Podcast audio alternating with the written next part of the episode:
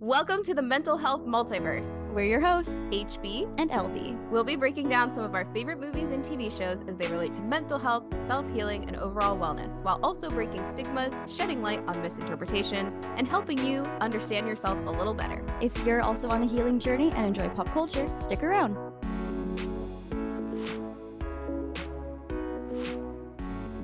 Hello, everyone, and welcome back to another episode of MHM the what's her name again? Mental Health Multiverse. yes. Thank you for tuning into another episode of Mental Health Multiverse. Today we are talking about Anna and Elsa from Frozen. Boop, boop, boop, boop. And we are joined by a very special guest, which is very exciting. Yes, my sister Hallie is here. So another HB in the house. Yay, hello. I'm not the only HB. Um, so Hallie is my younger sister, six years younger than me, and I feel like I talk about her a lot. And she probably, I, I know that she's only listened to a couple episodes, so she's probably like, "What do you talk about me with?" um, our audience knows. Our audience knows that I've thrown you down the stairs, so there's that. Um, getting right to it. Yeah, getting right to it. Um, and you were like kind of featured in our um, was that a bonus episode or was it our Moana? Oh yeah, the episode? Moana musical episode. Oh. You were talking about how the crab song was like giving you super capitalist vibes, and you were not, you were not happy. I think, yeah, yeah I think the that was just the. Me. I think I think that was a bonus episode, if I'm not mistaken. Um, so yeah. if you want to hear Hallie chime in, because I was just like in a hotel room with her when we were recording that, and uh, become a patron and listen to that. Um, but y'all might know we refer to her as Little HB because she has done our music. So our intro yes. and outro music was done by the amazing Hallie Boddy. Yes, thank you, little, little HB. Yeah so the intro music before this episode and our outro music at the end yeah that that was created by my little sister hallie um, who is a musician and an audio engineer. So that is what she does for a living out in la and she has dreams and aspirations to encourage and empower women in audio which is also very exciting. So that is that is my little sister I feel like I always have a lot to say about like people who come on, but really with Hallie, it's just like we'll probably talk a lot about our relationship throughout this episode as it relates to like sisterly relationships. Um, something that Marisa and I talk about a lot, LB and I talk about a lot, is like that all sibling dynamics are different. Um, and so like Hallie and I have a dynamic that is very much like we weren't that close when we were little, but we also were. It was like we were and we weren't. It's kind of weird. Because we're six years apart, it was easy for me to not like her because she was so much younger than me that I was just like always annoyed um just by her existence, right? But also I felt very protective of her um and something I talked about in a different episode that I want to ask you Hallie is like do you remember when I used to sleep in your room instead of my own room, like in the bunk beds, and read you Harry Potter every night? I do. It's so funny that you bring that up because I was just talking to Joe, my wife, about that. And mm-hmm. she was like, Didn't she have her own room? Why was she sleeping in yours? And I was like, Well, I had a bunk bed. And I don't know. She and would just like keep me company, I guess. it's because we had uh I, I it was like part of it was like protection for myself and protection for you just because I was like a little, you know, like we had a to like it wasn't a difficult childhood, but there were parts of our childhood that were tumultuous and and traumatic and um and I think it was part for me and part for you. You know what I mean? Like I was mm-hmm. doing it because I was scared and and also needed like a little bit of an escape, but I also like wanted to protect you from feeling scared and alone like like I did. So that's big sister vibes. But but like I said, every sibling dynamic is different. So like Hallie and I got closer after we were more in our adulthood, I would say. Um it, eh, we've always been like close in terms of we played video games together, we watched movies together. I introduced her to South Park when she was far too young to know what South Park is. I actually I feel like I introduced you to so many things that you should not have seen at the ages that you saw them because I was too young to be watching them and then you were 6 years younger than me watching the same things. So, um so I feel like those are the ways in which we were close. Um and we also have matching sister tattoos.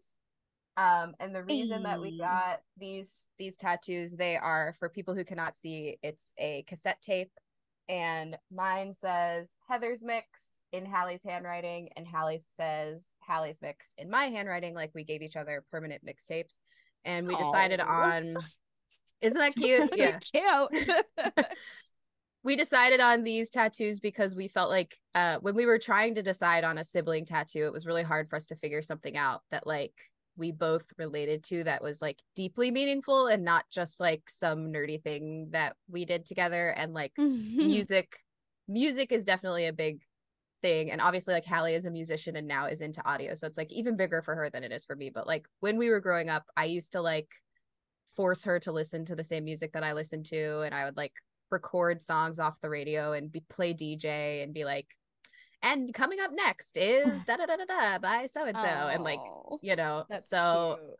we would choreograph dance routines just like music was definitely a big part of our relationship growing up so that's why that all that's our relationship in a nutshell. So, um, and and mm. also something that we've talked about before too that may come up. Um, but since you're here, I just want to let you know that we've talked about this is how like we fight so hard and get so annoyed with each other, but there's always an underlying like everything is fine. You know what I mean? Like mm-hmm. we get so like especially when we're together, I feel like and I feel like this is normal for siblings, but maybe it's not. I don't know. But like we just get it under each other's skin really easy hmm. and then but it's not like we're ever actually mad at each other it's just like it's just like that sibling like you everything you're doing is making me so mad right now but we also have that underlying like but also i love you and i you know you know mm-hmm. you know yeah i feel like we can say anything to each other but it's like sometimes that's not the best thing yeah yeah. And that's something I said, I think maybe in my speech at your wedding about Joanna is that like she kind of got thrown into us going on a cruise together.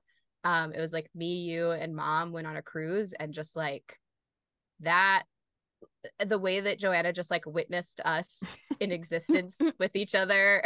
yeah, like, so early in my relationship with her. yeah, the three of us just like literally fighting about everything. No, I think it like the wedding was a big thing that made me realize um I don't know, I have a lot of cool friends in my life that I felt are very close to me, but I don't know, you really stepped up at my wedding and I just really felt the true support from you and oh, I'm trying to think of the right word just um unconditional love for me that you have. So it was definitely really nice and special. And you were what did I do? My rock. I don't know. I feel like I was your like you were my punching bag. You were my sanity. like you saved the day with the bra. I did. I gave Hallie my bra. I was like, it's not gonna fit. She's like, just put it on. and like that was like when we were supposed to be leaving. Like, uh-huh. yeah, mm-hmm. yeah, oh, yeah. Oh, I'm glad. I'm glad. So I love that. That's so cute. Um I have a younger brother who's who's also six and a half years younger. And whenever she brings up Hallie, most of the time I bring up my little brother because it feels like our sibling dynamic is so different. Cause like almost as soon as he was born and my parents had to go back to work or whatever, it was like I was the designated caretaker. Um, so I saw him more as like baggage and a burden uh and i like was really resentful of him especially because then as we were getting older it felt like i had all of these chores and responsibilities and they babied him and they let him just play video games. They like didn't get on him as much as they were getting on me mainly probably because i well one i'm the eldest and and i had like apparently more capability to do all these things even though i was doing them at his age too whatever it's fine. So well I feel Hallie like- and i um, I was just gonna say, Hallie and I can tell you that our parents definitely had favorites growing up too, um, which they will absolutely deny to this day. Um, but like my dad Hallie was my dad's favorite because she was a tomboy and he would like buy her everything she wanted and he mm-hmm. would like take her on these like really fun adventures. They would go to like East Fork Lake together, which is like this big lake, and they would go like they just like they and I wasn't like jealous by any means, but it was just like very evident that like my dad was like, This is the son I've always wanted. and like, you know, like, very much like indulged in her uh like indulged dad really indulged in your um like ac- the activities that you wanted to do like he liked that you were into skateboarding and dirt bikes and like that kind of thing um which is great for you to have growing up a parent that wasn't like you must abide by societal norms of being a girl like you know mm-hmm. you were you definitely mm-hmm. like had that like rough and tough thing about you and dad really embraced that and enjoyed it and then like for me mom was very much like heather is my angel and she's she's so smart and she's in performing yeah, arts and like grades yeah, she goes exactly. So it's like our parents definitely had like clear favorites growing up, but at least it was like I was my mom's and Hallie was my dad's, and like they both didn't like like they weren't focusing on like one over the other, you know. Yeah, I mean, I was the dog's favorite, so I guess that that was cool. It was me and my dog against the world. Um, um which is I don't know, it's fine. But yeah, now that we're we're older he's about to graduate college which is like freaking crazy. Um we've we've definitely gotten closer like we've talked about our parents he's recognized the ways in which him being the favorite or like yeah him being the favorite was not so great for me but then in the same way it wasn't great for him because i think he was getting it from both sides of my parents. Like i my parents in a nutshell should have are the kind of people who should have been divorced but don't and it's just one of those things. Mm. So anyway, he would hear like both of them bitching about each other and then like he couldn't really take a side and then at the same time they would like criticize him in the same way they would criticize me and it was just like I don't know, it was just like a whole thing. Um and uh, something I didn't realize until we were talking about it was they used to compare him to me a lot in terms of grades and and and things like that, I guess, because I don't know. My mom for some reason my mom likes to think life came easy to me like and but it was just because i didn't bitch and complain in the same way that she did about like things. Um so i guess because my brother was like struggling to get like his college admissions worked out and like all of the scholarship things worked out she'd be like obviously you're doing something wrong and you need to talk to marisa but not just like talk to marisa to get advice. It's talk to marisa so she'll do it for you. Um so mm-hmm. then that's where that comes back around. But it's weird. Yeah. It's it's it's so interesting. Yeah, like how different how every sibling dynamic is different, but then also how each sibling's experience is different. I think Heather, you and I have similar-ish experiences because we're the eldest, but Hallie, I am interested in getting like your perspective being younger and stuff. Definitely to compare it to Frozen, like I definitely was probably sheltered from a lot of things that Heather was exposed to. Mm-hmm. I mean, parallel, but not exactly the same. It's not like Heather was the problem, but you know, like I feel like she knew about things that I didn't know, and and was she was trying to protect my experience, but you know, she could only do so much, and I feel like, um, in a way that I don't know if it made me tougher or uh, that's just my type personality type, but. Mm I feel like once I was getting older, um, once I wasn't around anymore. Yeah, yeah. Once you weren't around anymore, I really feel like I had to just stand up for myself and and um I think Heather maybe influenced and taught me to just I don't know, be able to handle things a certain way.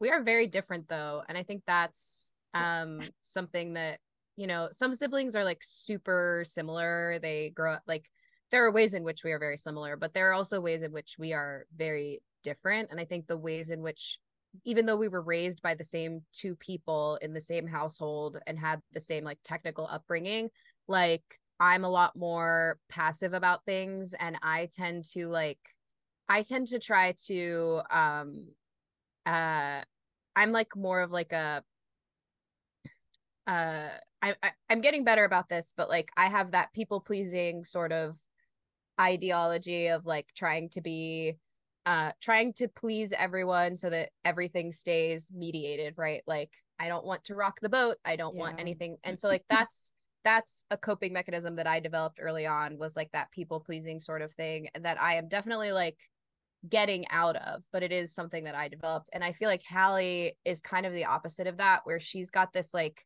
very um her her sort of way of dealing with things is to confront them head on and just sort of be like this is what's bothering me. If we don't get it out of the way now like we can't move forward you know um to almost a point where she can be like really aggressive sometimes you know? So it's like i think that's also why we fight a lot is because we have those very different like ideas of dealing with problems. So like sometimes it'll just be like, I'm gonna say this thing that's pissing me off. And I'm like, okay, but also like, why did you have to say that? You know? Yeah, I definitely am very confrontational and very, very much the handle confrontation the opposite of you. yeah. Um but anyway, so I think I uh, we can move on, move forward uh for the purposes of this conversation to talk about our personal experiences with Frozen. Um so or or actually hallie do you want to give us like a little mild synopsis of frozen before we talk about like dive deep into it um sure i can do that um, in your best um, olaf voice i I I was re when I was rewatching it, I was like, I didn't realize it took so long for Olaf to come because I feel like that's everyone, all the kids' favorite character. So I thought that was interesting. Um, but Frozen is a Disney movie that takes place in Arendelle, and it's about two sisters. One of them has powers where she can turn everything into snow, or she just I don't know what she can ice. just turn in, things ice into powers, ice yeah. into snow. um, and at a young age, she hurt her sister, her little sister, so that her parents decided that she needed to keep it a secret, and they locked the doors of the castle.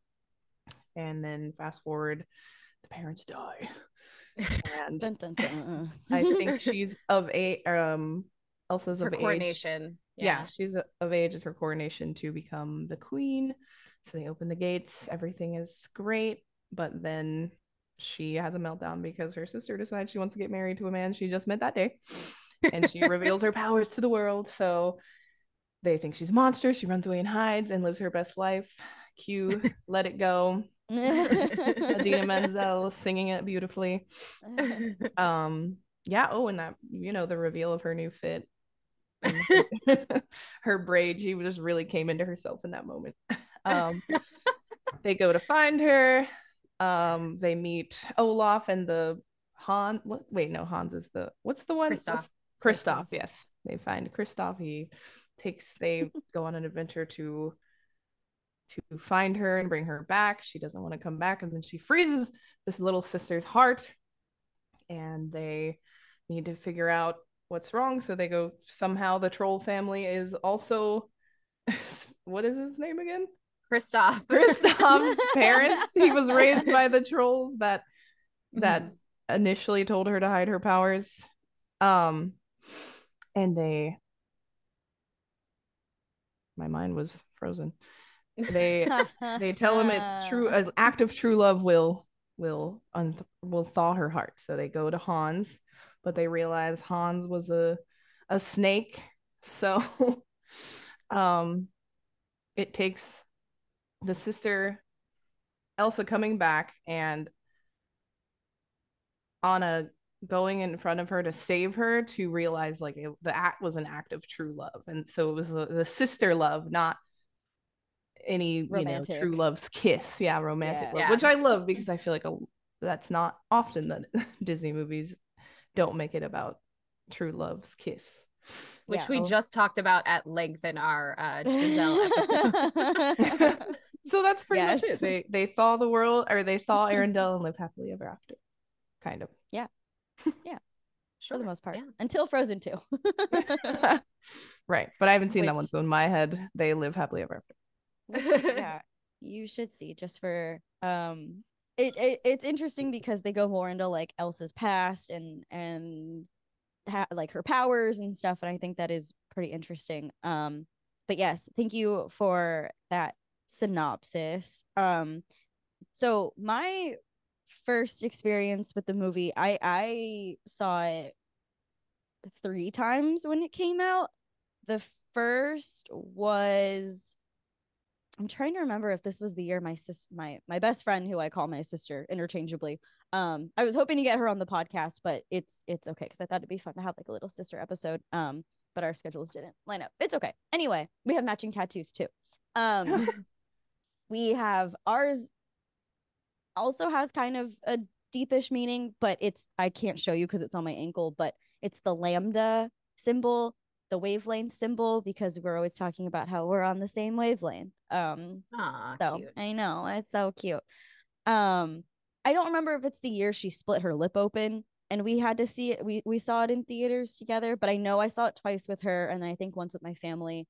Um and I remember just like loving it right right away um i related to elsa so much and like the whole you know conceal don't feel like especially with my parents and our family dynamic, it was very much like emotions like sadness and anger or even just like exuberance and and joy are not to be seen. It was very much mm. like just be a blank slate because you are more acceptable that way. Um and so yeah, I just definitely related to all of the struggles that she was going through and trying to like figure out this really awesome gift that she has but not um one being told that it's it's a curse and is dangerous and all of the like limiting beliefs that she develops around that and the fear she develops around herself and and the world um and then just the the journey she goes on to embrace that like she's not what people perceive her to be or how she has perceived herself and like that that shift in her perspective of herself um something i relate to a lot and i i really love. Um and i just found anna really annoying the first couple times but now as an adult i'm like oh, okay i get it i get it i i can see i understand. I mean it, we, and we'll get into this but it's like her attachment style is very like anxious and like a little bit codependent which makes sense given that she was kind of ignored like elsa got a lot of attention it seems like um and all she wanted was like her sister back and all she wanted was to be seen acknowledged and noticed which like she has a whole song about in in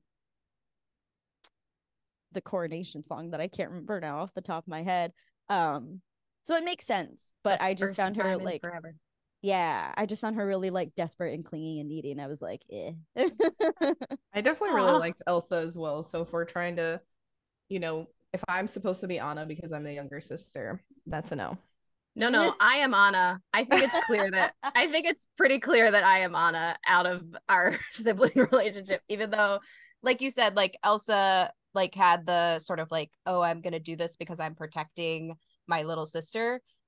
However, like I I I love Anna. I love Anna. And I think like the thing I love most about Anna is that she is just like authenticity through and through. Like she is just like she's weird and she's awkward, but she also is just herself and a little she's like really quirky. And I think of all the Disney princesses, like if I really had to sit and think and relate to a Disney princesses, it's like, you know, I really see myself in Moana. I really see myself in Esmeralda. Like I see myself in all these princesses, but like is Anna who my real true personality is the closest to? Maybe.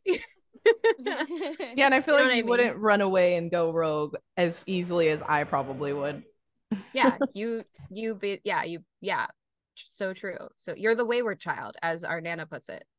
Hallie is the wayward child. and yeah, so I I love Anna and like I relate to her because I also do have that like sort of anxious attachment style and that sort of like fear of um like I think hers is definitely like a fear of the people who she cares about leaving her that like fear of abandonment because it happened. Like her worst fear yeah. happened which was that her family her parents died and her sister shut her out.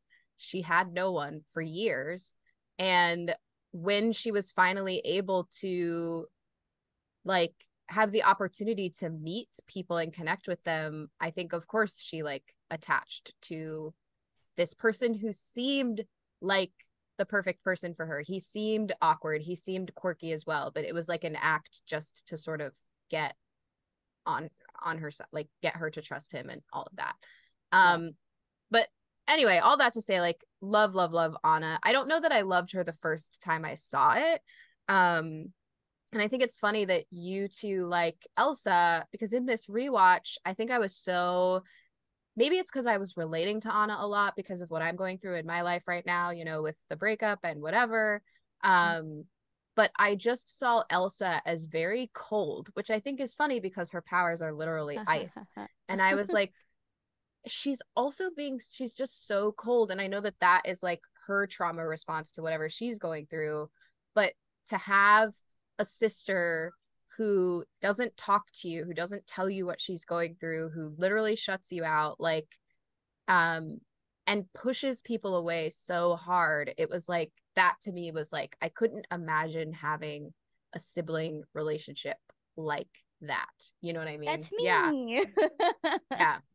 Yeah, my brother and I we we like did not talk about feelings and and like I mentioned earlier that's something we're kind of figuring out and working through like he still doesn't he doesn't know about this podcast. He doesn't know about like the work I do on on Instagram or anything like that.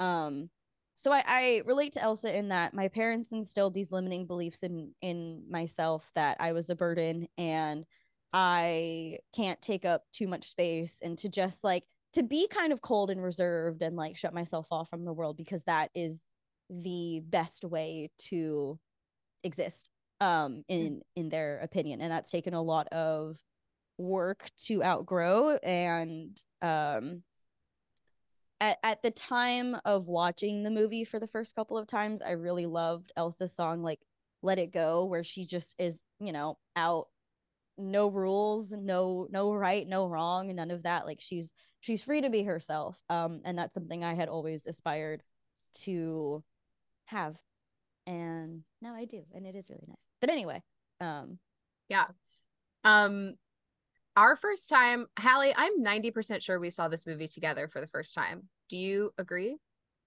Um... I think we um, saw it at the theater and like it came out in November of 2013. So I would have already been in New York, but I think I was home for Thanksgiving maybe or Christmas maybe.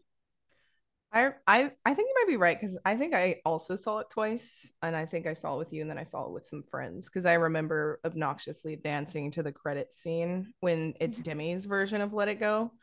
mm. uh, Demi Lovato. Yeah. Mm. Yeah, we uh, yeah, I'm ninety percent sure we saw this together, and I think I uh, extra appreciated that it was like a sister movie that I got to see with you. Like it was about sister love and not about romantic love because mm-hmm. i mm-hmm. i'm pretty sure that we saw it with mom like it was like we all went as a family um you know um and then the song let it go was everywhere, everywhere. and as a person who works with kids i hated it not because it's a bad song but because it was the only song that any child wanted to listen to at any point in time um, and the little boy I was babysitting for at the time, which is not the current family that I have and talk about, but a different kid who I had in 2013 in uh, uh 2013, yeah. He was obsessed, obsessed and would like mm. listen to it on repeat every day. Um and I like the soundtrack. I think it's a great soundtrack. I know Hallie wants to talk about the soundtrack, but um I think another reason that I like Anna is because she's an alto she's she's got my vocal range. Um and so i do like to sing love is an open door uh as a duet like with my like if love is an open door is an option for a duet i really like to sing that um for karaoke and also for the first time in forever singing anna's part um as karaoke. Like i really i obviously love karaoke and so like those are two karaoke songs from the soundtrack that i have adopted into my um arsenal when I realized like love as an open door is perfectly within my vocal range. I can also sing both parts because, you know, deep voice or whatever, but yeah. I think um it's crazy the movie came out in 2013 because I feel like and you guys can correct me if I'm wrong, but just based off of I work for Disney on Ice sometimes and based off of the way that it's the finale in Disney on Ice and and kids still to this day love it so much. I I'm like this movie had an impact. Like I can't yeah. believe it came out in 2013 because kids still dress up as Elsa. And I mean, I know kids dress up as Cinderella and then it came out in the 50s, but like, but kids really love this movie. It's like the most recent movie that I feel like has made a strong impact on children and the Disney universe and when they would sing it at, i know you were tired of hearing it but that wasn't my experience. And when they would sing that song during disney on ice all the little kids would sing too and it would make me cry. It was so cute. Aww. just a room just imagine a room an arena full of children singing the chorus of that song is so cute. That, that is, is cute. That's really precious. No and also we had um we had uh, Chloe on for our Cinderella episode, and she has her own character, fant- like character hiring business where mm-hmm. you can hire characters to like go perform at children's birthday parties.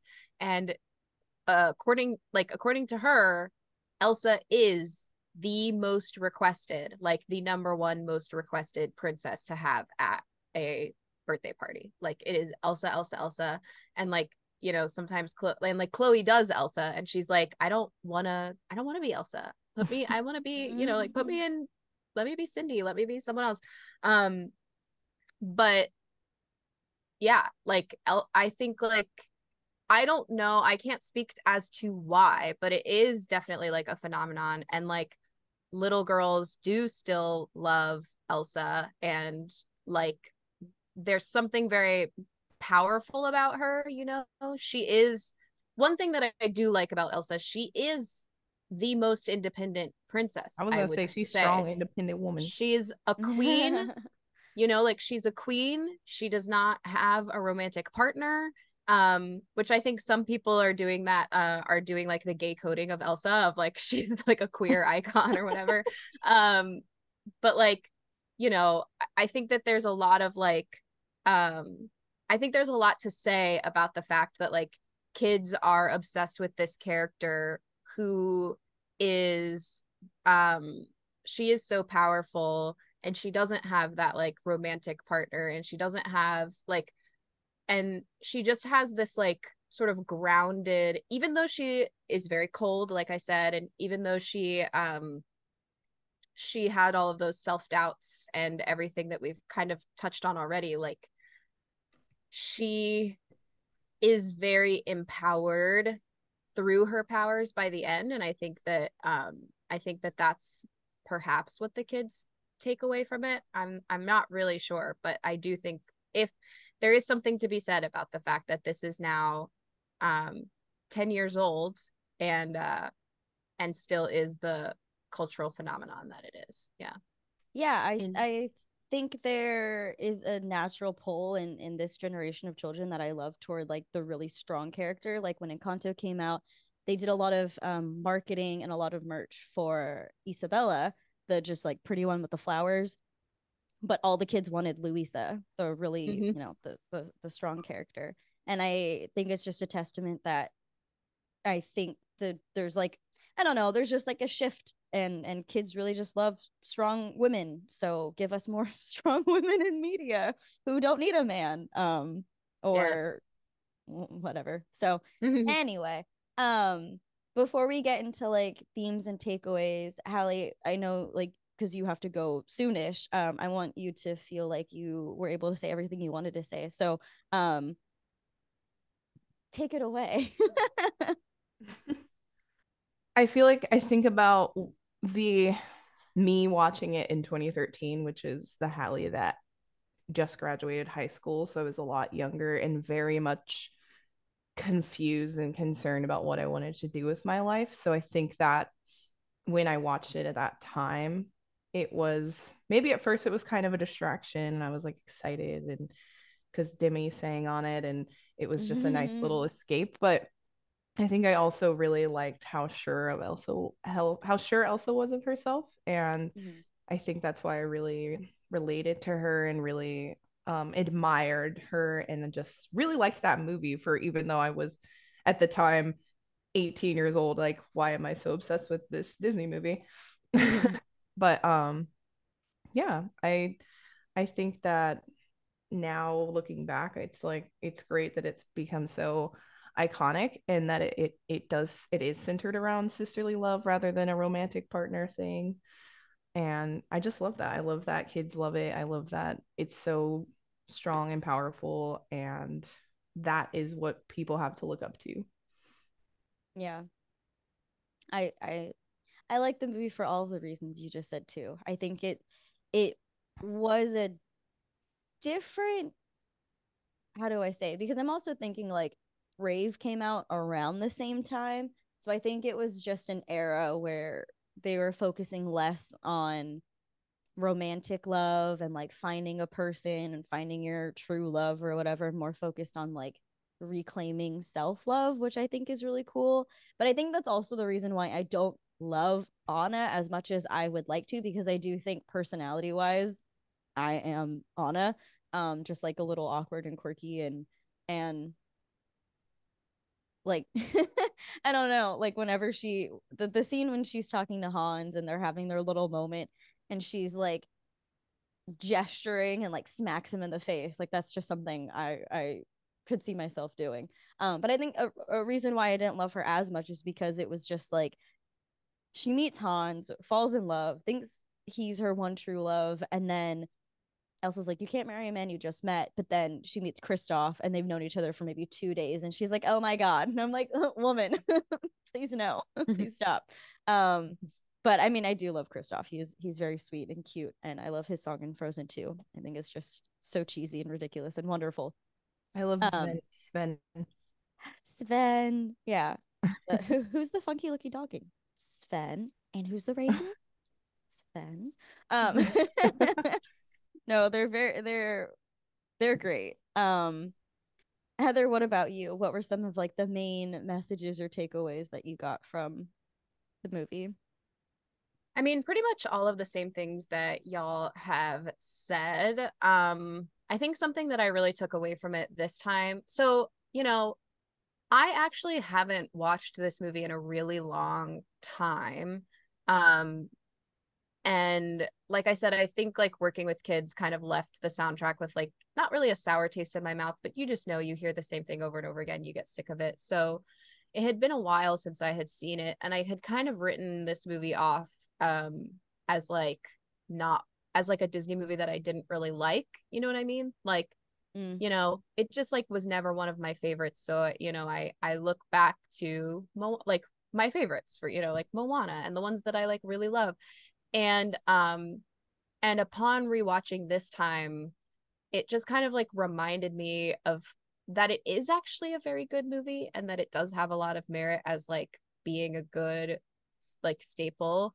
Um and something that i took away from it this time um this like overarching theme of like fear uh like elsa being afraid to use her powers and and anna being afraid to be alone um and like something that I kind of took away from it this time that felt really empowering for me watching like I said given what I'm kind of going through right now is that love is the antithesis of fear. Um but it doesn't have to be romantic love right? Like just um loving yourself can be that or like loving loving your your sibling loving like a loving relationship like love being the antithesis of fear uh like love can be letting like when you're afraid to let go of something like love can be saying like okay this is the best thing for me right now or um or like with Elsa like learning to love her powers rather than be afraid of them you know those kinds of things um I really took that away from the movie this time um yeah. and also relating that to sort of like a sense of acceptance too like love, fear, and acceptance all kind of tied into one. Yeah. Yeah, I think that's definitely something Elsa struggles with is like self acceptance, but then also feeling accepted by others because of her powers. Like her, uh, even though they were well intentioned, her parents definitely instilled the belief that like you're just all of these like really negative beliefs about herself and her powers and that she couldn't go out until it was un- under control um which they weren't really trying to teach her control they were trying to teach her how to hide it right like to not mm-hmm. conceal don't feel and that's not the same as controlling Um, right. I actually I actually found a note in my phone from April of 2021 about hmm. Elsa's fear of failure. Um, and I wrote down that Elsa says I can't when Anna's like, we can, we can, like when she finds her at the castle, the ice castle, and she's like, we can figure this out together. Like, let's go down and fix all this. And Elsa's like, I can't. In response, she actually to- sings it.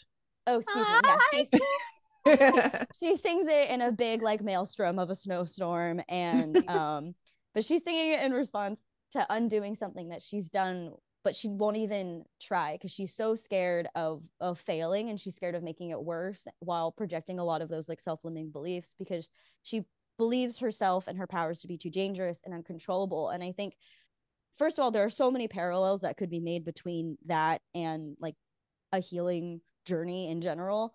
Um but i just wanted to highlight that it like how quickly and how easily it is to just say i can't um and how sometimes behind that what some may see as a defeatist attitude is actually just fear versus like an actual like versus saying like i don't have the capability to do the thing. Um and sometimes heather like what you're saying it takes another person reflecting and giving the love that we need for ourselves to believe we can do something or at least give us the love encouragement support and space to just try.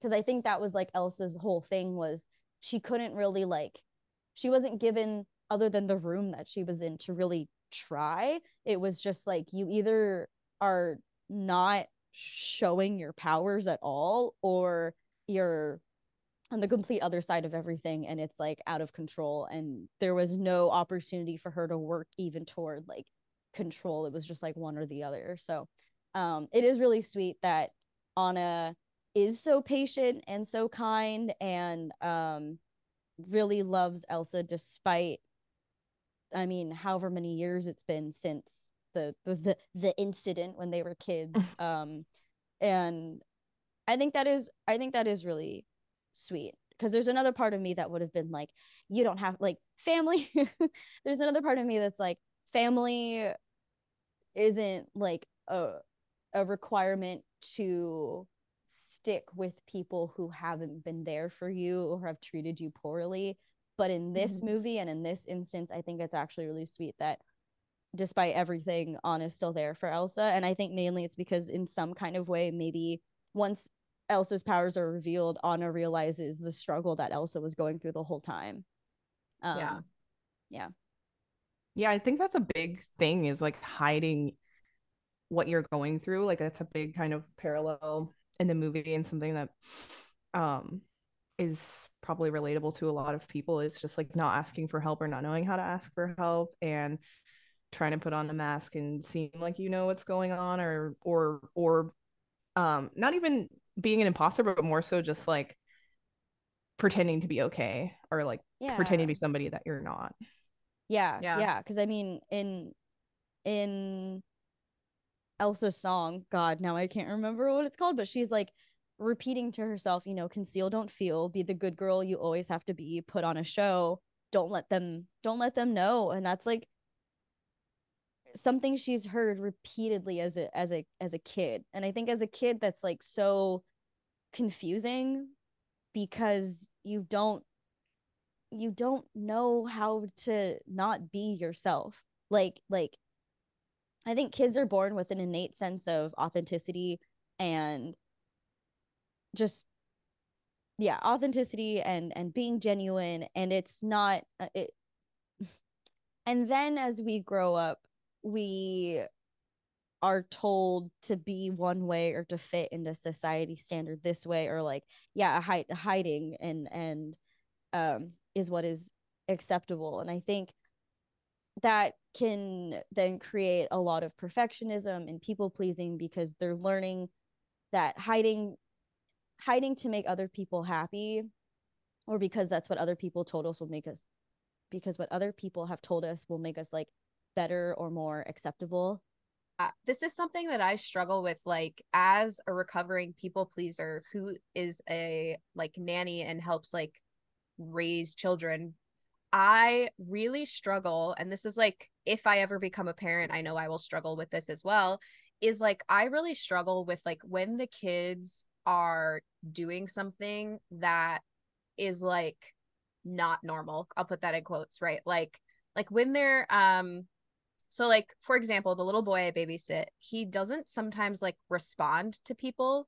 Um and it really bothers me because I'm like you need to acknowledge like your friend just said hello to you. Like you must you need to like acknowledge that your friend said hello. Like just like these little things that I notice that I like try to change about them because it will help them fit in more. You know what I mm, mean? Mm-hmm, mm-hmm. Um, and like, and I find I notice myself doing that sometimes where I'm like, oh, you just did this thing that was like not okay. And then there's a part of me that's like, okay, was it actually not okay? Or was I taught that it's not okay? So now I'm teaching them that mm. it's not okay.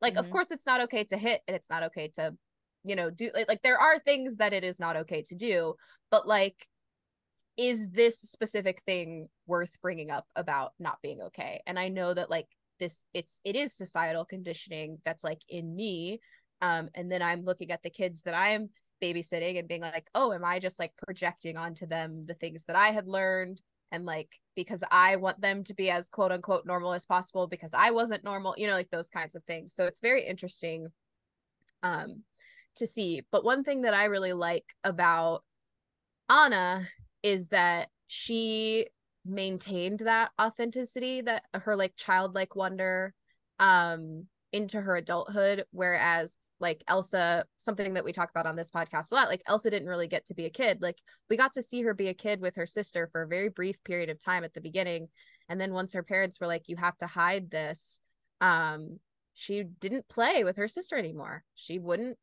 and that's what the whole song do you want to build a snowman is about right like um yeah.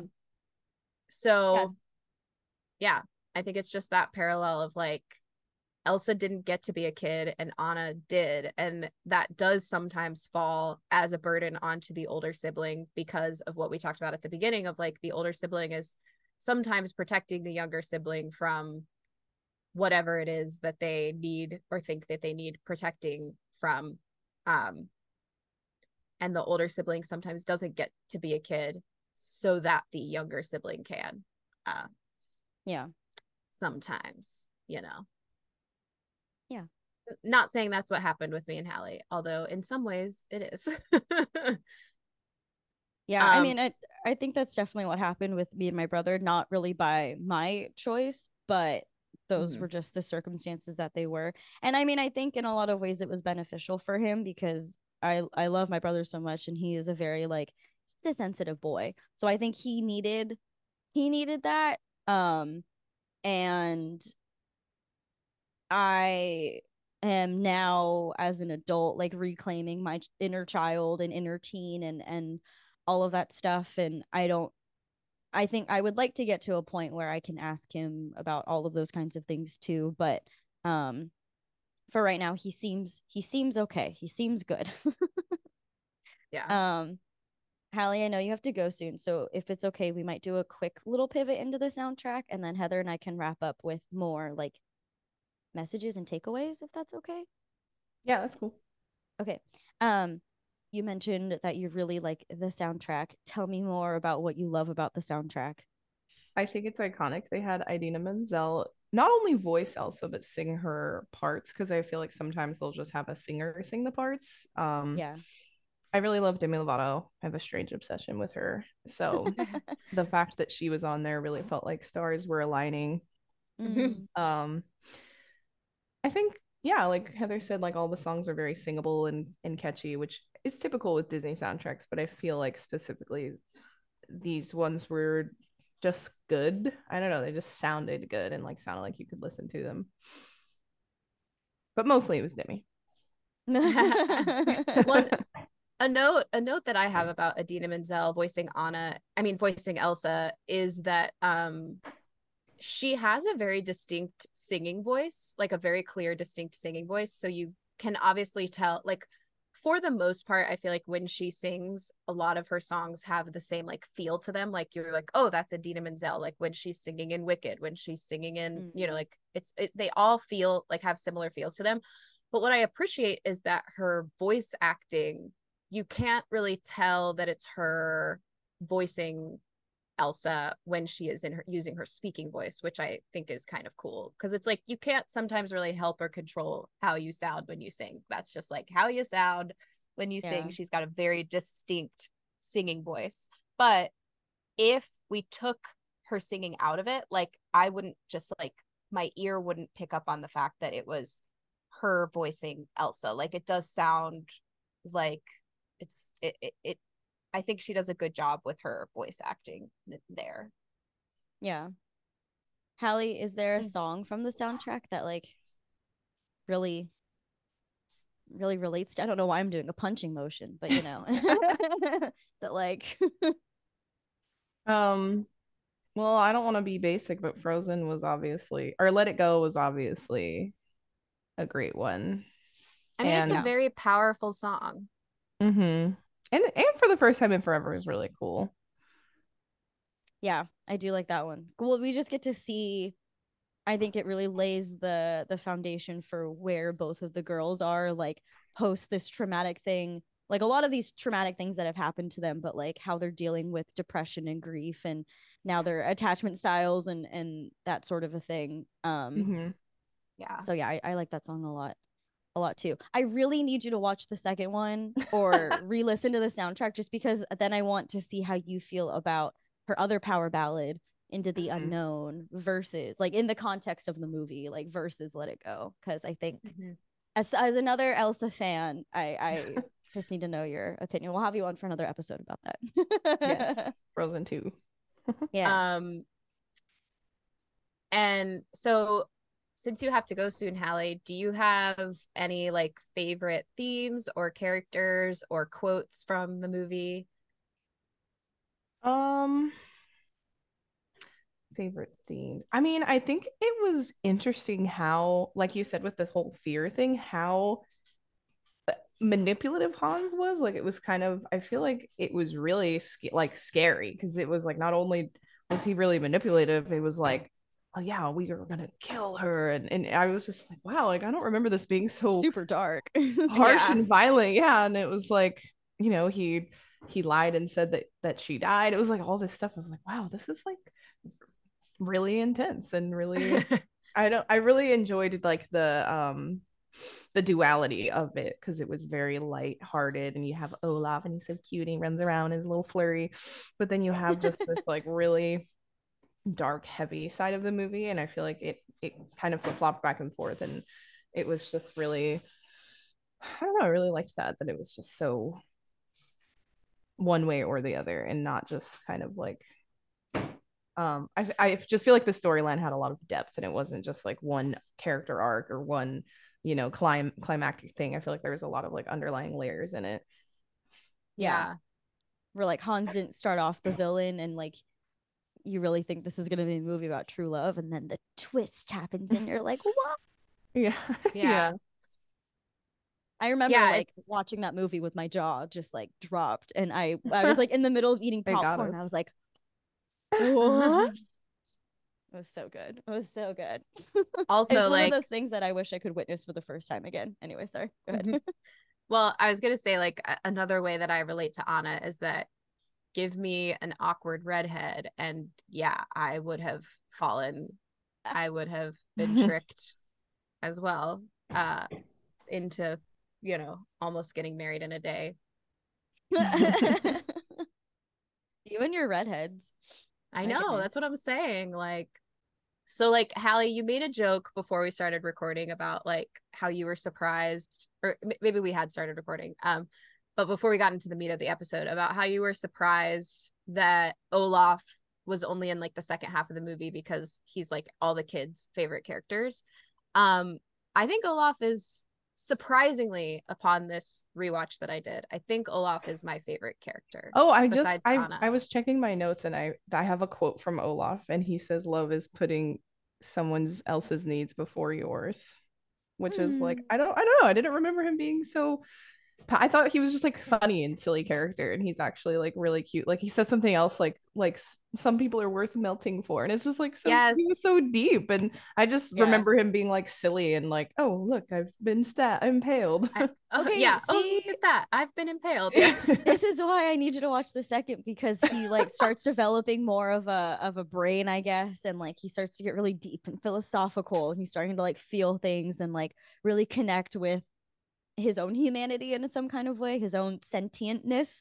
Um, it, eh, so it's it's really funny. So please. a really funny quote from the second one, Hallie. He uh like it's right at the beginning when things start going wrong for them. Um, he goes, "We're calling this controlling what you can when things feel out of control." I just thought that that was so funny. Olaf for me definitely had a lot more depth than I realized as well, like upon this rewatch. And the when he says some people are worth melting for, I just like started bawling because I was like, oh my God, I forgot about this quote. Um, I forgot he says this, and it just like it just hit me in the heart. Um, but I think also the nuance of that quote and the nuance of the other quote that you mentioned about like love is putting someone else's needs before your own is like love is it's not just putting someone else's needs before your own but it's realizing that your needs that their needs are just as important as yours mm-hmm. right like, like acknowledging mm-hmm. yeah like it's not like putting everything before you like in that people pleasing kind of way we talked about this a little bit on our giselle episode as well about like you know sacrificing your own wants and needs for the sake of someone else but realizing that their needs are just as important as yours. And if you can't like have that like equal balance of like i'm supporting you in your needs you're supporting me in my needs you know then something yeah. then the conversation needs to happen. Yeah. Yeah. I think it's less about like putting someone else's needs above your own but prioritizing both in a way that is healthy for the both of you so that you don't fall into people pleasing and fawning and all that kind of well, stuff. Well, and I think the movie has like a tone of kind of selfishness in the beginning and and and and it kind of has that arc of, you know, they need to learn that lesson of being selfless for each other for their sister and and letting like Elsa needing to let Anna in and let people in and let people help her. It's like she wanted mm-hmm. to try to do everything on her own or just isolate herself and it and she needed that support. She needed her sister. And yeah. I think a lot of us have trouble like admitting that we need help or just acknowledging it or or um maybe just feel scared or ashamed of their feelings. Yeah. Yeah. yeah. No, that's a really good point. Um yeah, I think we we all need people like Anna. Um the uh, the Elsas need their Annas because I definitely have friends who I think embody Anna a little bit more and I do appreciate that even so like I think I mentioned this in the Giselle episode too, but like this the first half of this year has not been great and I definitely went into like shutdown mode, but my friends were still texting me, they were still inviting me out. They didn't take offense to when I would like say no or, you know, and they wouldn't like be too pushy about me getting out or like spending time with them.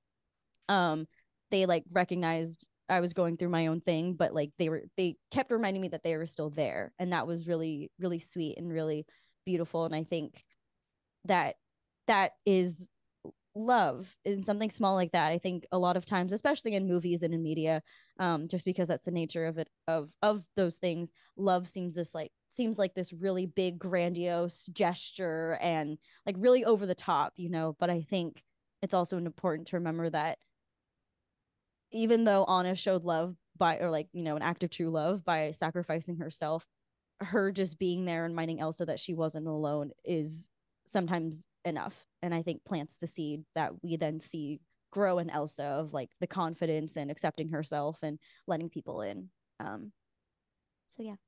It's yeah, really cute. I love that. Yeah. I love that your your comparison to it um not having to be like a big gesture. Mm-hmm.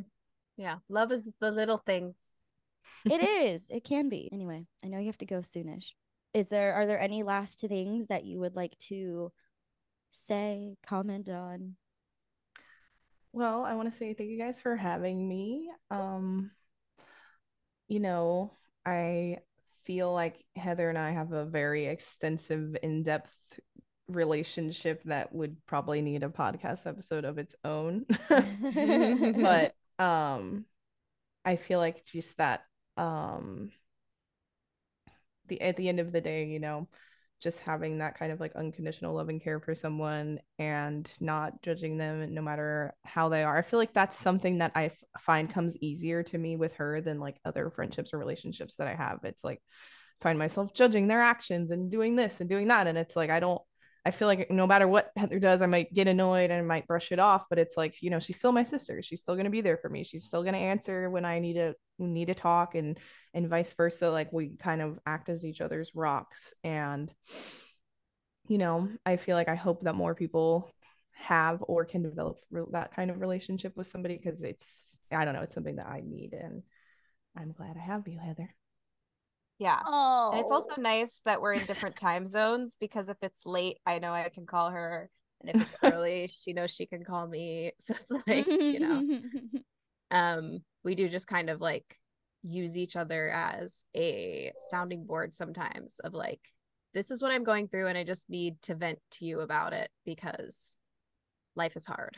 That's yeah. so cute. I love it. That's so sweet. Um, I I definitely feel like I relate to that with my best friend. Like she's the kind of person that I just have so much unconditional love for, and I know she has it for me. And we've gone through our ups and downs where like we didn't talk for a year, and it was like whole thing. But um, I know that like she is. It's so cheesy, but like she is my person, and um, I know that she'll always be there for me. And very similar to what you said, Hallie, that like even if we are doing things the other person doesn't really a- agree or quote unquote approve of or whatever that like it's always we just there's just always love you know? And it's nice knowing that i i have this person in my corner and i will always have this person in my corner um because that makes life a little bit more bearable. Mm-hmm. yeah Thank you yeah. for being on. This was so fun. It was nice to get the double HB experience. yes, yes. And if you want to follow my little sister, um, her handle is at not Hallie Berry, right? Mm-hmm. H A L L I E.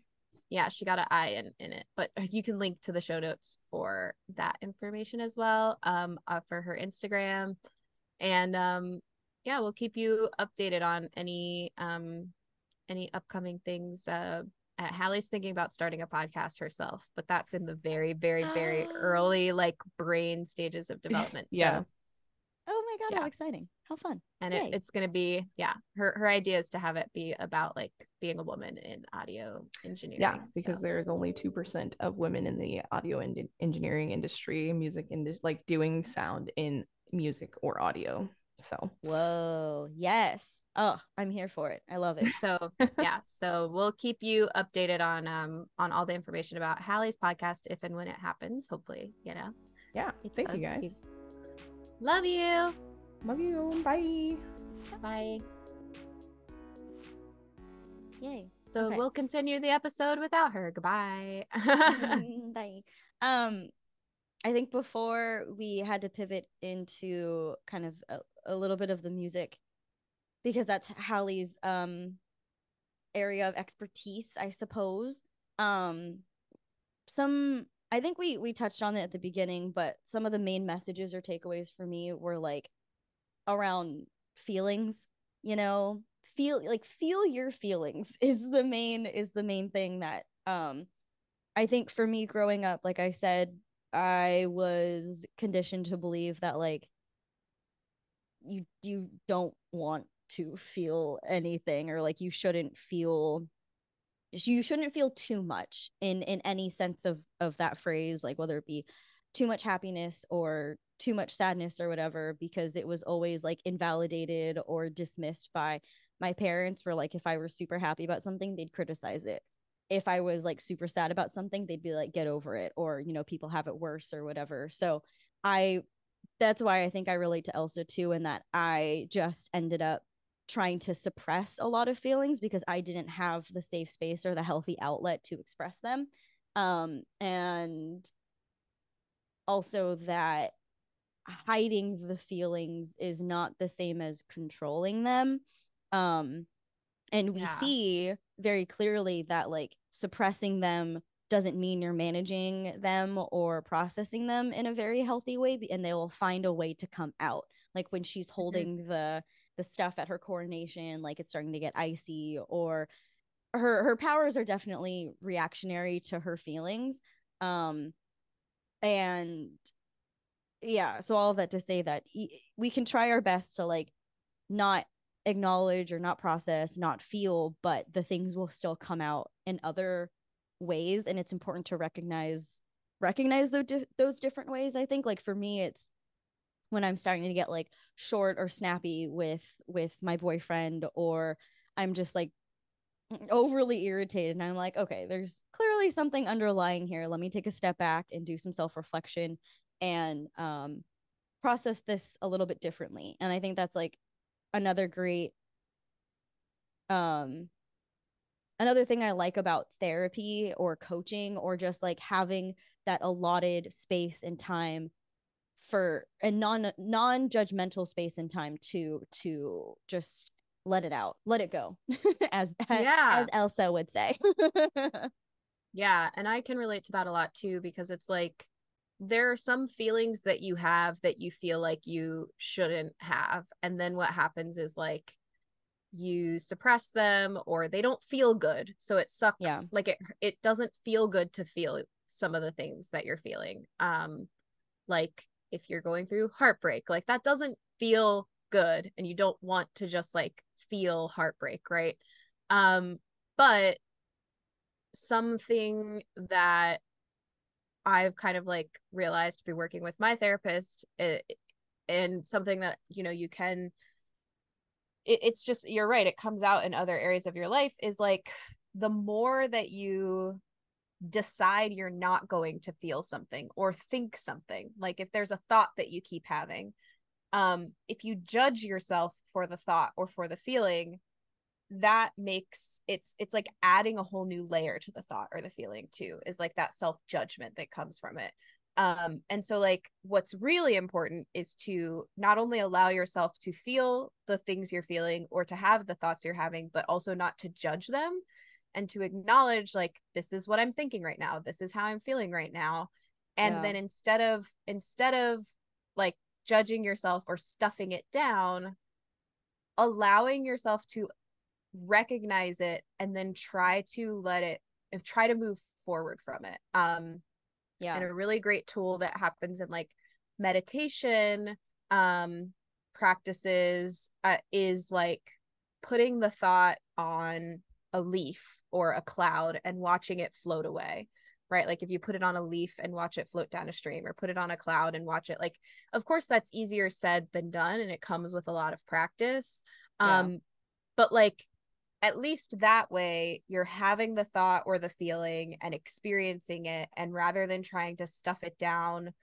or bury it you're acknowledging that it's there and then saying this doesn't serve me and so i'm just letting it go like to bring back like let it go let it go and then just like let it and let it go um because the thoughts and feelings the more you try to stuff them down or hide them or bury them the more they're going to come up in other areas of your life um and so or or they'll pop up when you least expect it and you'll be like having a good moment or a great day and then you'll suddenly be suddenly that thought will come back and be like this is that thought that i've had right right um and yeah. it just like does not it doesn't serve us it doesn't serve us to dwell on these things um but like dwelling and experience and like feeling are like two different things, right? So it's like I'm not going to dwell, I'm not going to wallow, but I am going to recognize and allow and and try to move forward, you know. No, that's a really good point because I think oftentimes especially for trauma survivors that like if a thing keeps coming up or like you're still talking about it people are like why aren't you over this yet you know and it's not that we're not over it it's that one either we're we're still processing it which like there is no timeline there is no deadline for any of those things or also like being able to talk about it more freely is part of the healing process you know mm-hmm. um mm-hmm. and i really liked what you said about the meditation because that was definitely like i did not think i would like meditation I I was under the belief that meditation is sitting and having no thought, no feeling, and just like sitting in complete silence. But as someone who who does internalize a lot of things, there is a lot of inner chatter. And it wasn't until I did a practice, I don't remember which app I was using or whatever, but they made the analogy of like watching passing cars just like come and go. Because the whole mm. point of meditation isn't to be sitting in complete silence, but it's to just accept the present moment for what it is with whatever comes up.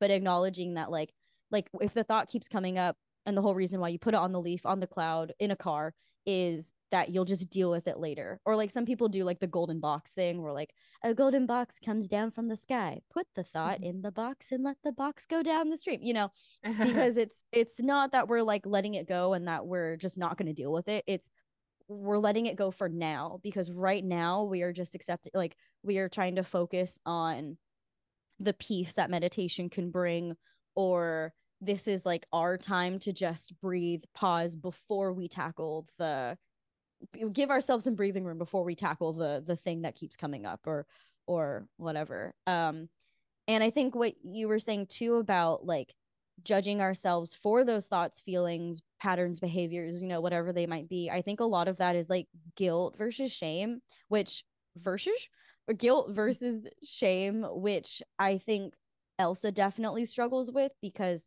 she inadvertently on accident hurts her sister um, while they're playing and based on the reaction that everything gets instead of having this like opportunity for healthy guilt of oh no i made a mistake it turned in it quickly evolved into shame that lingered with her throughout her entire life or up until you know this movie until later in the movie of oh no I'm the mistake. You know, my powers are the mistake.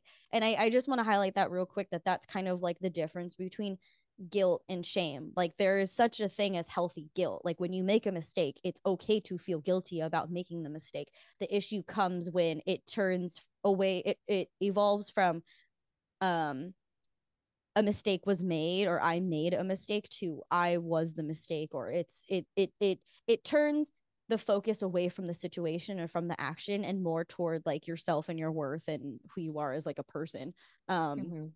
and and that definitely can like stay and linger with a person for a lot longer than than acknowledging and absolving the guilt i think especially when like elsa she has been repeatedly told that it's her powers her issue her thing that needs to be fixed or controlled and blah blah blah blah blah um, yeah. And re- recognizing that like everybody makes mistakes like people make mistakes. We all make mistakes but that doesn't those mistakes don't make us bad people.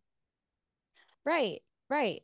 Um I, I you know perfectionism is kind of the thing i've been working on that i try and help other people with and so much of perfectionism is less that like i have to do and and be perfect um and be free of mistakes but also that like when a mistake does happen it just like chips away at someone's worth and their value as a person and that's just that's not true because we're we're human we're innately imperfect. And as we've seen in Giselle and in um in um Barbie that like there is some beauty in not being perfect and not having it all figured out.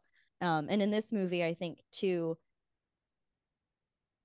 be like letting go. we keep saying letting go, and every time I say it, I'm like, like I cringe a little bit, and I'm also like, ha ha ha. Um, right. that like letting go of the expectations and like what Elsa does on the mountain of letting go of like the right and the wrong and the rules that she's been confined by or like the limiting beliefs that have been instilled in her gives her the freedom to like really tap into her power and we see how beautiful her power is. Like she makes this really pretty dress and this and Olaf and and the the castle and it's not until Anna comes back and she's reconfronted by all of the fear um and shame and and all of that that her powers go back to being to reactionary and kind of quote unquote out of her control and she creates like a scary snow golem and and you know her ice gets really like pointy and sharp and scary and um yeah yeah Yeah, and I think it's also a commentary on decisions made out of fear or decisions made mm-hmm. from fear rather than like empowered decisions. Um and it's not to say that like you know, decisions you make when you're in fear are sometimes there to protect you, right? Like you're doing mm-hmm. that to protect yourself or to protect someone else because you are afraid of what might happen. Um but I think like there are ways to recognize when you are making a decision out of fear rather than from a decision out of like empowerment or for the like uh like what what is here to better serve the greater good rather than like me making this decision out of fear you know? Yeah it does feel like both elsa and anna react versus respond. Like that's something that comes up in therapy a lot or just like general self-help is is learning how to stop re- just reacting because that's like when things are reactionary they're very like much out of our control. Um and taking the time to like step back and respond from from what you're saying like a very empowered intentional thoughtful place um because i think it's those reactions that it's it's just like habitual it's second nature and the only way really to like break a habit is to be intentional and thoughtful about it um and and try really hard to do something differently um mm-hmm. and that takes a lot of time and practice and like with elsa you know she kind of not i don't want i don't want to use the word revert but that's the only word i can think of is she does like even though she has this really great moment where she's finally connecting to her powers and she feels really good about herself she goes back to to reacting when Anna shows up. And I think that's very relatable to a lot of us that we can put in so much work to undo a pattern, thought, behavior, whatever. But then something happens and we go, we respond that way just because it's been a defense mechanism or a coping mechanism or, you know, a way that we are familiar with. Um, and that's not always a bad thing because then you have the opportunity to recognize that that has happened and you recognize and acknowledge that this is my either body or brain's way of trying to keep me safe because we know how to handle this in this way um and now i'm going to try and like do the different thing to make it yeah. more of a more of a habit um oh another like message or takeaway i had this most recent watch through is that parents definitely have a lot of power over one's perception of themselves. I think for Elsa, uh, we've talked about Elsa at length and like her perception of herself is like being scary, being a monster, being something that needs to be controlled or or that she's out of control and needs to be contained in some kind of way. But I think for Anna, her perception is that I, even though we don't really see it outright, I could potentially see this belief that like she I don't know, like in a weird way that like she wasn't enough. Like she wasn't enough to hold her parents' attention as much as Elsa held theirs. And it makes sense then, of course, as to why when other people are coming to the castle for the very first time or she meets Hans or whatever that she's like excited. She's excited yeah. to have the opportunity to be acknowledged when she hasn't for like her entire life and and I think too in meeting new people they don't have a pre-existing perception of you kind of sort of in a way so she's like this is my opportunity to like put my best foot forward and be as like good and acceptable and charming and cute as possible so that I can finally find where I belong to because it's not clearly it's not here in this castle because my sister doesn't even want me, you know, that kind of a thing. Yeah. Yeah, and like we mentioned briefly earlier about that like fear of abandonment creating her anxious attachment style mm-hmm. um cuz like I think it's like I think it, you know, if we had like some sort of attachment expert on this podcast to talk. I think they could talk at length about how like Elsa is the embodiment of avoidant attachment and totally um Anna is the embodiment of like an anxious attachment. Um and sort of her like desire to cling to anything that sort of not not like anything that gives her attention because that does sound sort of desperate but like that is what the anxious attachment style does. It like latches yeah. onto anything that sort of gives it like a sense of hope. And then you're like okay great. This is my sense of hope. I'm going to stay here and i'm going to stay here as long as i can. Um and sometimes people who have that anxious attachment um like we were mentioning with like Elsa making decisions from fear and like going back to like you know using her like being afraid of hurting her sister and all of that like Anna's anxious attachment shows up in making in her decision Anna making decisions from fear shows up in her anxious attachment of like I'm going to decide to marry this man after one day. That's a decision not only probably made from like the Disney fantasy world of just like how true love works in in yeah. Disney, right? But like that's a decision that she made from fear because this is the first person who has showed her love and affection since she, she doesn't want child. to go away. Yeah. Exactly. So that's yeah. like that's that's what anxious attachment looks like you know in real life like as adults you know like not that we would get not that people who identify as having anxious attachment would marry someone after a day no. but it's very it is very hard to let go of what you perceive as um a, a positive like it's it's very hard to let go of a situation even though you know it's not good for you um because you're afraid that that there is no like there's not something better there's not the gonna exactly. Yeah no I, I i totally i totally get that. And we definitely see more of her anxious attachment with elsa in the second movie um very much so. I think i think in the second movie i actually like anna more even though she's like way more codependent but i think that's like her journey is is learning that one she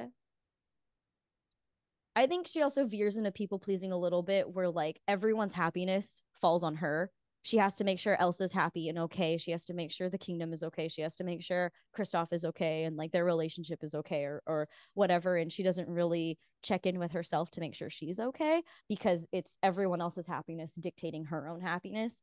Um and that is very valid given what they've gone through and it makes sense of course in the same way that like now that she and Elsa are reconnected and they're close and they have like a really good relationship that she's scared of that going away. She's scared of Elsa going away again. Um yeah. And it really comes out in the first song that she sings in the second one, um, called like Nothing Ever Changes or something like I can't remember what some it's Some things never change. Yeah, some things never change because it's like that because like everything changes all the time. And I think the this like the song is sort of pointing to the fact of like where she is mentally is just like is like clinging to the fact that like I finally have everything that I've wanted and I really don't want that to change, you know? Yeah. And of course yeah. it does. Obviously, like through the course of the movie, it, it all of it changes. But like that like desire for things not to change because it's finally the way that she wants it to be, right? Yeah. Yeah, definitely. Um and I think that's another reason why I relate to Elsa is she definitely has that like dismissive or avoidant um attachment style or even like disorganized or fearful.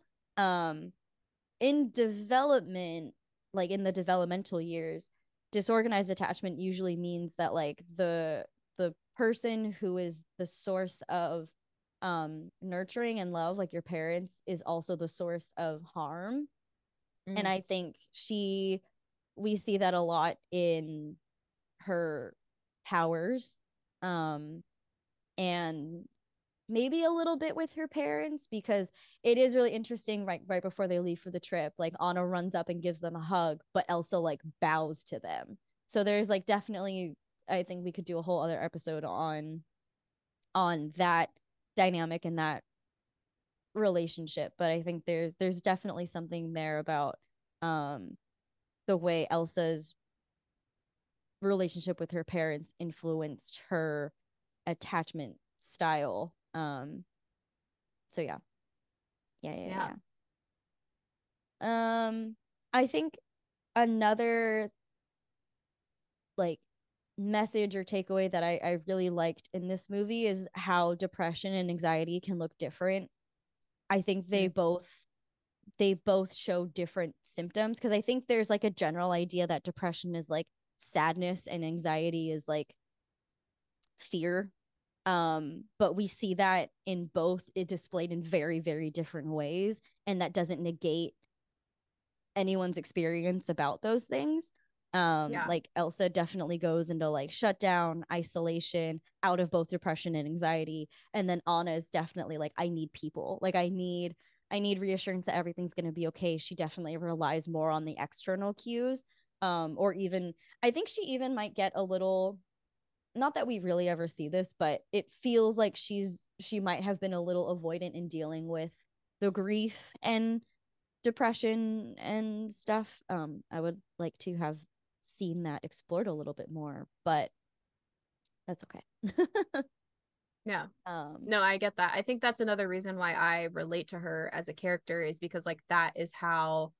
my depression and anxiety like presents itself. Like of course there's always the depression of like not wanting to do anything totally. like yeah. uh, um but like the consistent need for reassurance and that everything's going to be okay and that um that i'm not doing it like like the external validation of like my life's not going to fall apart and everything's going to be okay and i'm not as bad as i think i am like all of that like for me the way i deal with it is very external i'm also an external processor um mm-hmm. so like the way that i deal with my problems is by talking about them like it's hard for me to internalize things and to sit with my thoughts and to journal like i do like to journal and that kind of thing because in a way it can become external just by getting it out of my brain but like talking about things and getting them like out of my body is like the way mm-hmm. that i prefer to process them. So i feel like anna is very similar in that way of just like i need to i need to have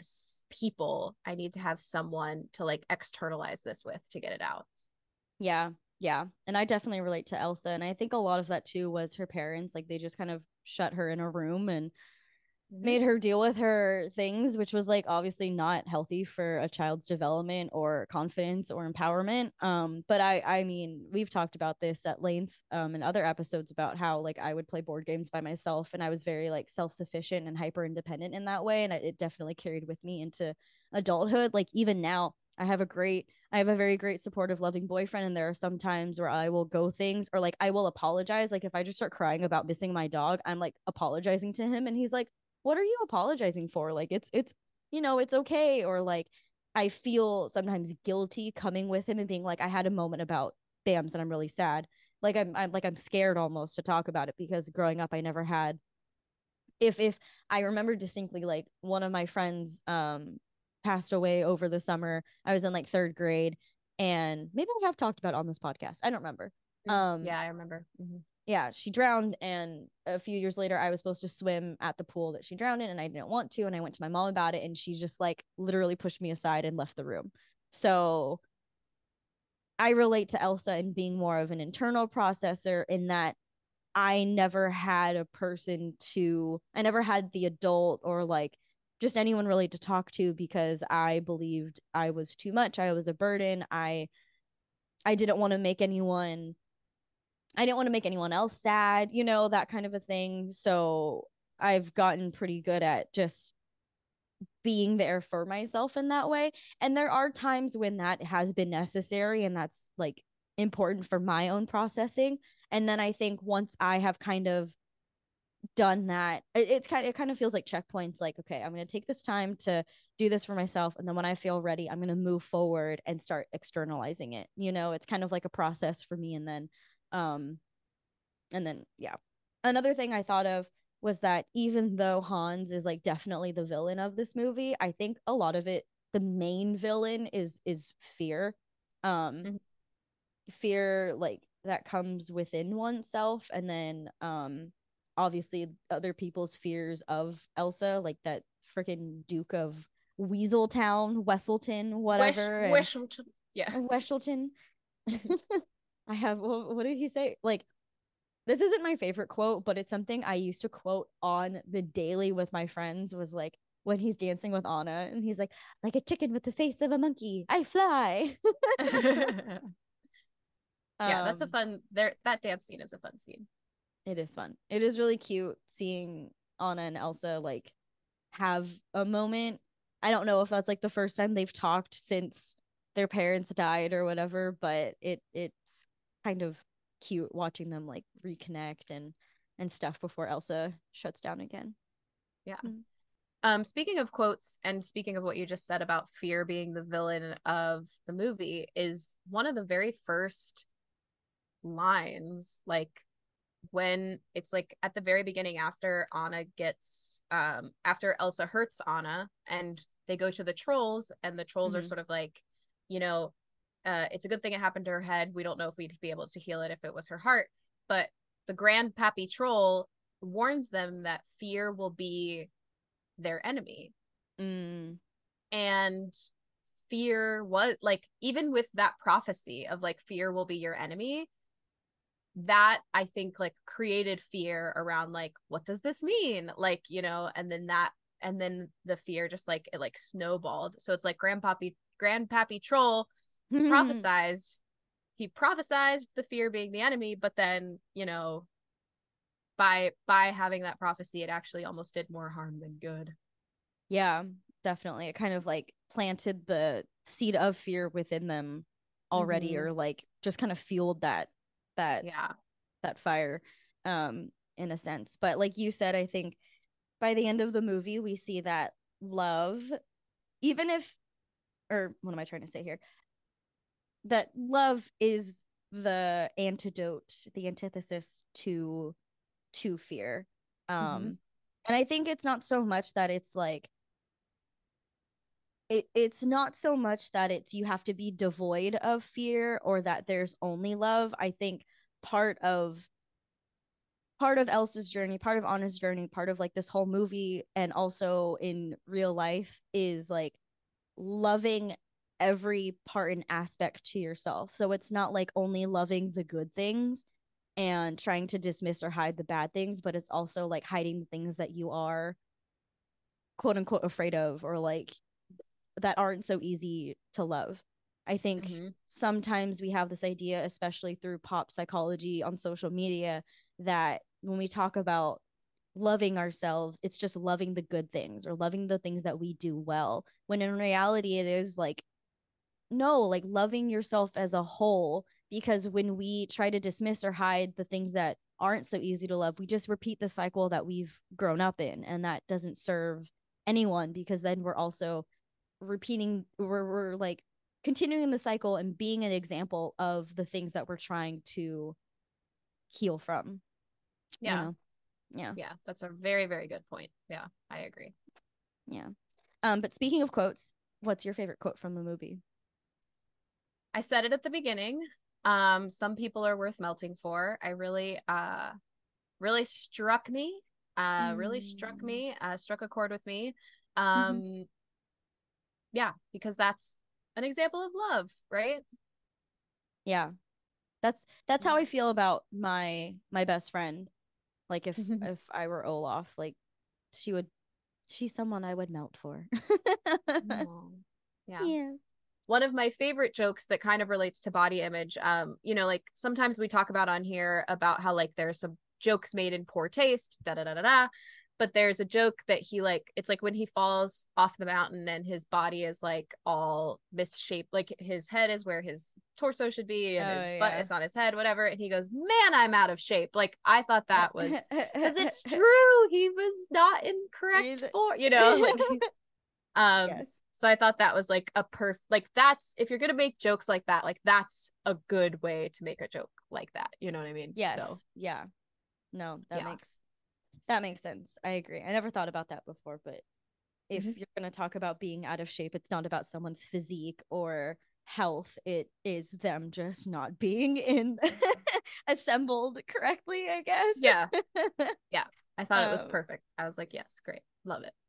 This movie is just like a really fun time, but I do think I do think it can be a very good conversation starter for kids. And maybe this is why so many kids like it is because they have something to point to that like when they're feeling sad when they're feeling hopeless when they're just like feeling down or something they can point to elsa and either say like this is how I'm reacting to the thing where I feel like I'm shutting down, or they'll point to Anna and say, like, oh, I see this in myself where I like need people, or I'm feeling like I I need to be seen or noticed or witnessed in some kind of way. Or even later on, when Elsa's like suddenly like more feeling when Elsa's feeling more empowered, they can be like, oh, Elsa went through it, so can I. Or like this is how she kind of moved through it and her sister was there for her and blah blah blah. And so I can try and see if these things will work for me as well.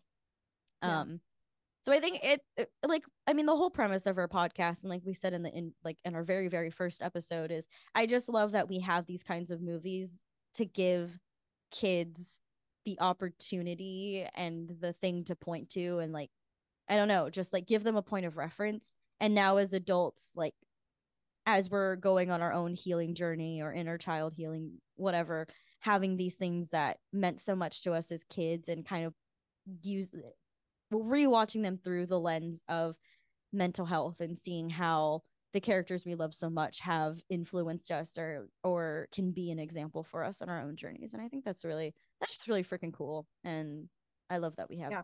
we have that. Yeah. Me too yeah.